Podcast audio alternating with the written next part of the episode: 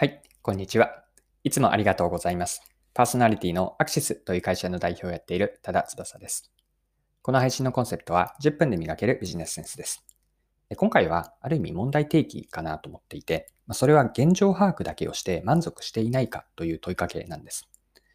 まあ裏を返せばアクションまでしっかり落とし込めてますか？という内容を話せられればと思っています。それでは最後までぜひお付き合いください。よろしくお願いします。はい。え今日の一言、ま、端的に言ってしまうと、すごくま当たり前のように聞こえるかもしれませんが、ビジネスは行動とかアクション、ま実行につなげることが大事ですよねという、まあ、これはすごく、うん聞いて当たり前かもしれませんが、こういうメッセージです。で、個人でも組織でも同じで、まあ、個人でもこう思っているだけではなくて、しっかりと行動につなげる重要さなんです。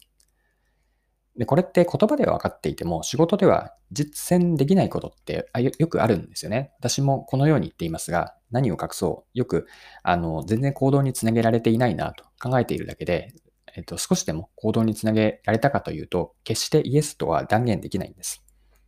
で、ここに何を言いたいかというと、何か物事を知っているというのとできるっていうのは違いがあって、そこにギャップがあるんですよね。こう知っているだけでできると思っているんだけれども、実はそれは違っていて、知っているとできるにはギャップがあって、でさらに付け加えると、やろうと思えばできるというのと、自然にやっている、ここにもギャップがあるので、こう知っている、できる、やっている、ここにはこう3段階のこうハードルがあるんです。で、話を戻すんですが、では具体的に現状把握だけで満足していて、えっ、と、アクションにつなげていない状況ってどんなものがあるでしょうか？で、ここでは架空のケースなんですけれども、ある営業チームでこんなケースがあったとして、それが現状把握だけで満足してしまっていて、行動につなげられていないという例を紹介できればと思います。で、想定している営業メンバー、営業チームがあるんですが、まここはそうですね、メンバーがじゃあ7人ぐらいの営業チームだとします。で、えっと、営業メンバーの育成とチーム全体での営業力を強化するといううんことを考えたときに、この営業チームがやったのは、チームで共通の顧客ヒアリングシートを導入したんです。まあ、これも架空のケースなんですが、顧客ヒアリングシート、共有する共通のシートをチーム内で作って導入したとします。で具体的にヒアリングシートの中身は何かというと、例えばそのお客さんはどういう人なのか、そして顧客課題ですね。課題だけではなくて、奥にある困っていることとか、解決したい問題も含めて顧客課題を書いていきます。でそしてお客さんがすでにやっている解決方法ですね。あるいはこれ今検討している解決方法は何かというのを聞き出します。で、あとはその問題がもし解決したとしたら、次のネクストステップは何になるのか。あと、解決へのスケジュール感。それに加えて、この問題解決にどれぐらいの予算が確保できそうかという予算感以上のようなものをヒアリングシートの項目として共通化して、それぞれがヒアリングをしてしっかりと書いていく。これを通すこと、これを通して各メンバーの営業力がアップするだけではなくて、なだけではなくて、チーム全体の営業力も強化していくことを狙って顧客ヒアリングシートを導入しました。まあこれによってチームでの情報共有が同じフォーマットを使っているのでやりやすくなったし、あとは、えっと、個人のレベルでも何をどこまで深く聞けばいいかというのが項目でこう抜け漏れがなく、あと他の人のメンバーを見ることによって、あ、こういうここのところまで聞けばいいのかというのがわかるので、これも良いあの効果を得ることができました。まあなので、顧客ヒアリングシートを導入して、一定その各チーム、メンバーだとか、チーム全体での営業力というのは、特にヒアリング能力ですね、確実にアップするという効果がありました。で、ヒアリングシートを導入して、まあ、浸透していったんですが、しかし一方で、こう問題も顕在化してきたんですね。で、これが今日の問題提起につながるんですけれども、平たく言うと、手段の目的化が起こったんです。で、具体的に手段の目的とは何かなんですけれども、ヒアリングシートを埋めること自体が目的にすり替わってしまったんです。で、じゃあ、元々の目的って何かというと、もちろん埋めることも大事なんですけれども、シートの項目をこう聞くことによって、つまりお客さんのことをしっかりと理解することによって、そこから自分たちがお客さんへの価値提供につながるソリューション提案につなげるためなんですね。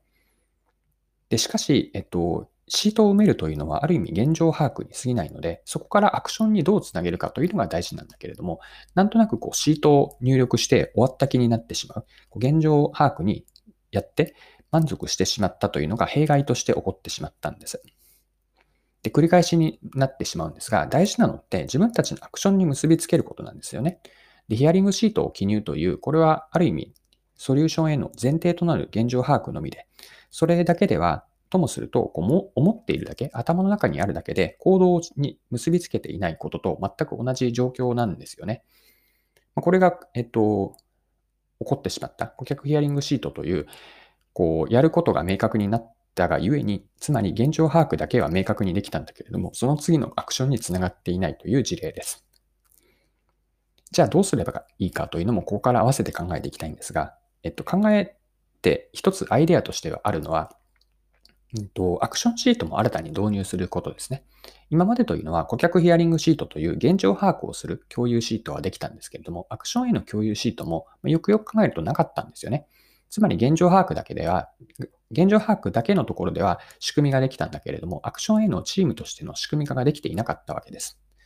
なので解決策としては、もう一つ別のシートを用意して、それをアクションシートという名前で、んなで、チームメンバーで共通の項目を埋めていってアクションにつなげるという狙いです。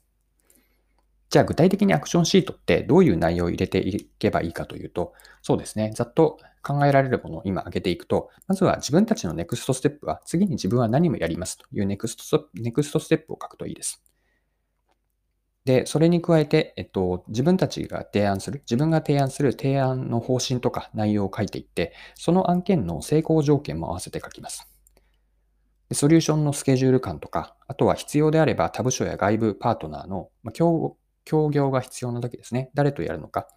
あと、えっと、承認を得るまでの先方の意思決定とか承認プロセス、こうしたものも書いていって、これらの共通項目としてアクションシートにしていくんです。で、これを書くことによって、自分が今アクションに何が情報として足りているのか、足りていないのか、足りていなければ何をすればいいかですし、どれぐらいのスケジュール感で誰に向けてどういう意思決定があるから、こういうソリューションの提案をしなければいけないというのがアクションシート内で可視化されるんです。これもあの先ほどのヒアリングシートと同じ効果があって、えっと、フォーマットを共通化することによって、アクションに必要な情報をまず知ることができる。あとは、えっと、各メンバーがそれを記入するために、しっかりと行動につながります。記入することによって行動につながるし、あとはメンバー間の情報共有にもなるんですね。あ、この人のアクションってこういうやり方をしているんだとか、こういうお客さんの課題に対してこんなソリューションの提案もあるのかといったような、こう、ノウハウの共有、知識の共有にもなるんです。まあ、このように、えっと、今回の話、少し例は長くなったんですが、現状把握だけではなくて、そこでもちろん現状把握も大事なんだけれども、大事なのは現状把握からいかにアクションにつなげていくことなんですね。今回はある営業チームの例で、ヒアリングシートという仕組みを作って、それだけでは実は、えっと、車の両輪の片っぽしかなかったので、もう一つアクションシートという共通の仕組みを作ることによって、現状把握からアクションにつなげられたという例を挙げたんですが、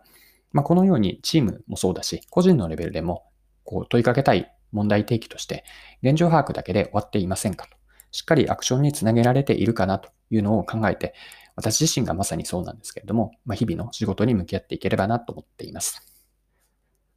はい。今回も貴重なお時間を使って最後までお付き合いいただきありがとうございました。この配信のコンセプトは10分で磨けるビジネスセンスです。これからも更新は続けていくので、よかったら次回もぜひよろしくお願いします。それでは今日も素敵な一日にしていきましょう。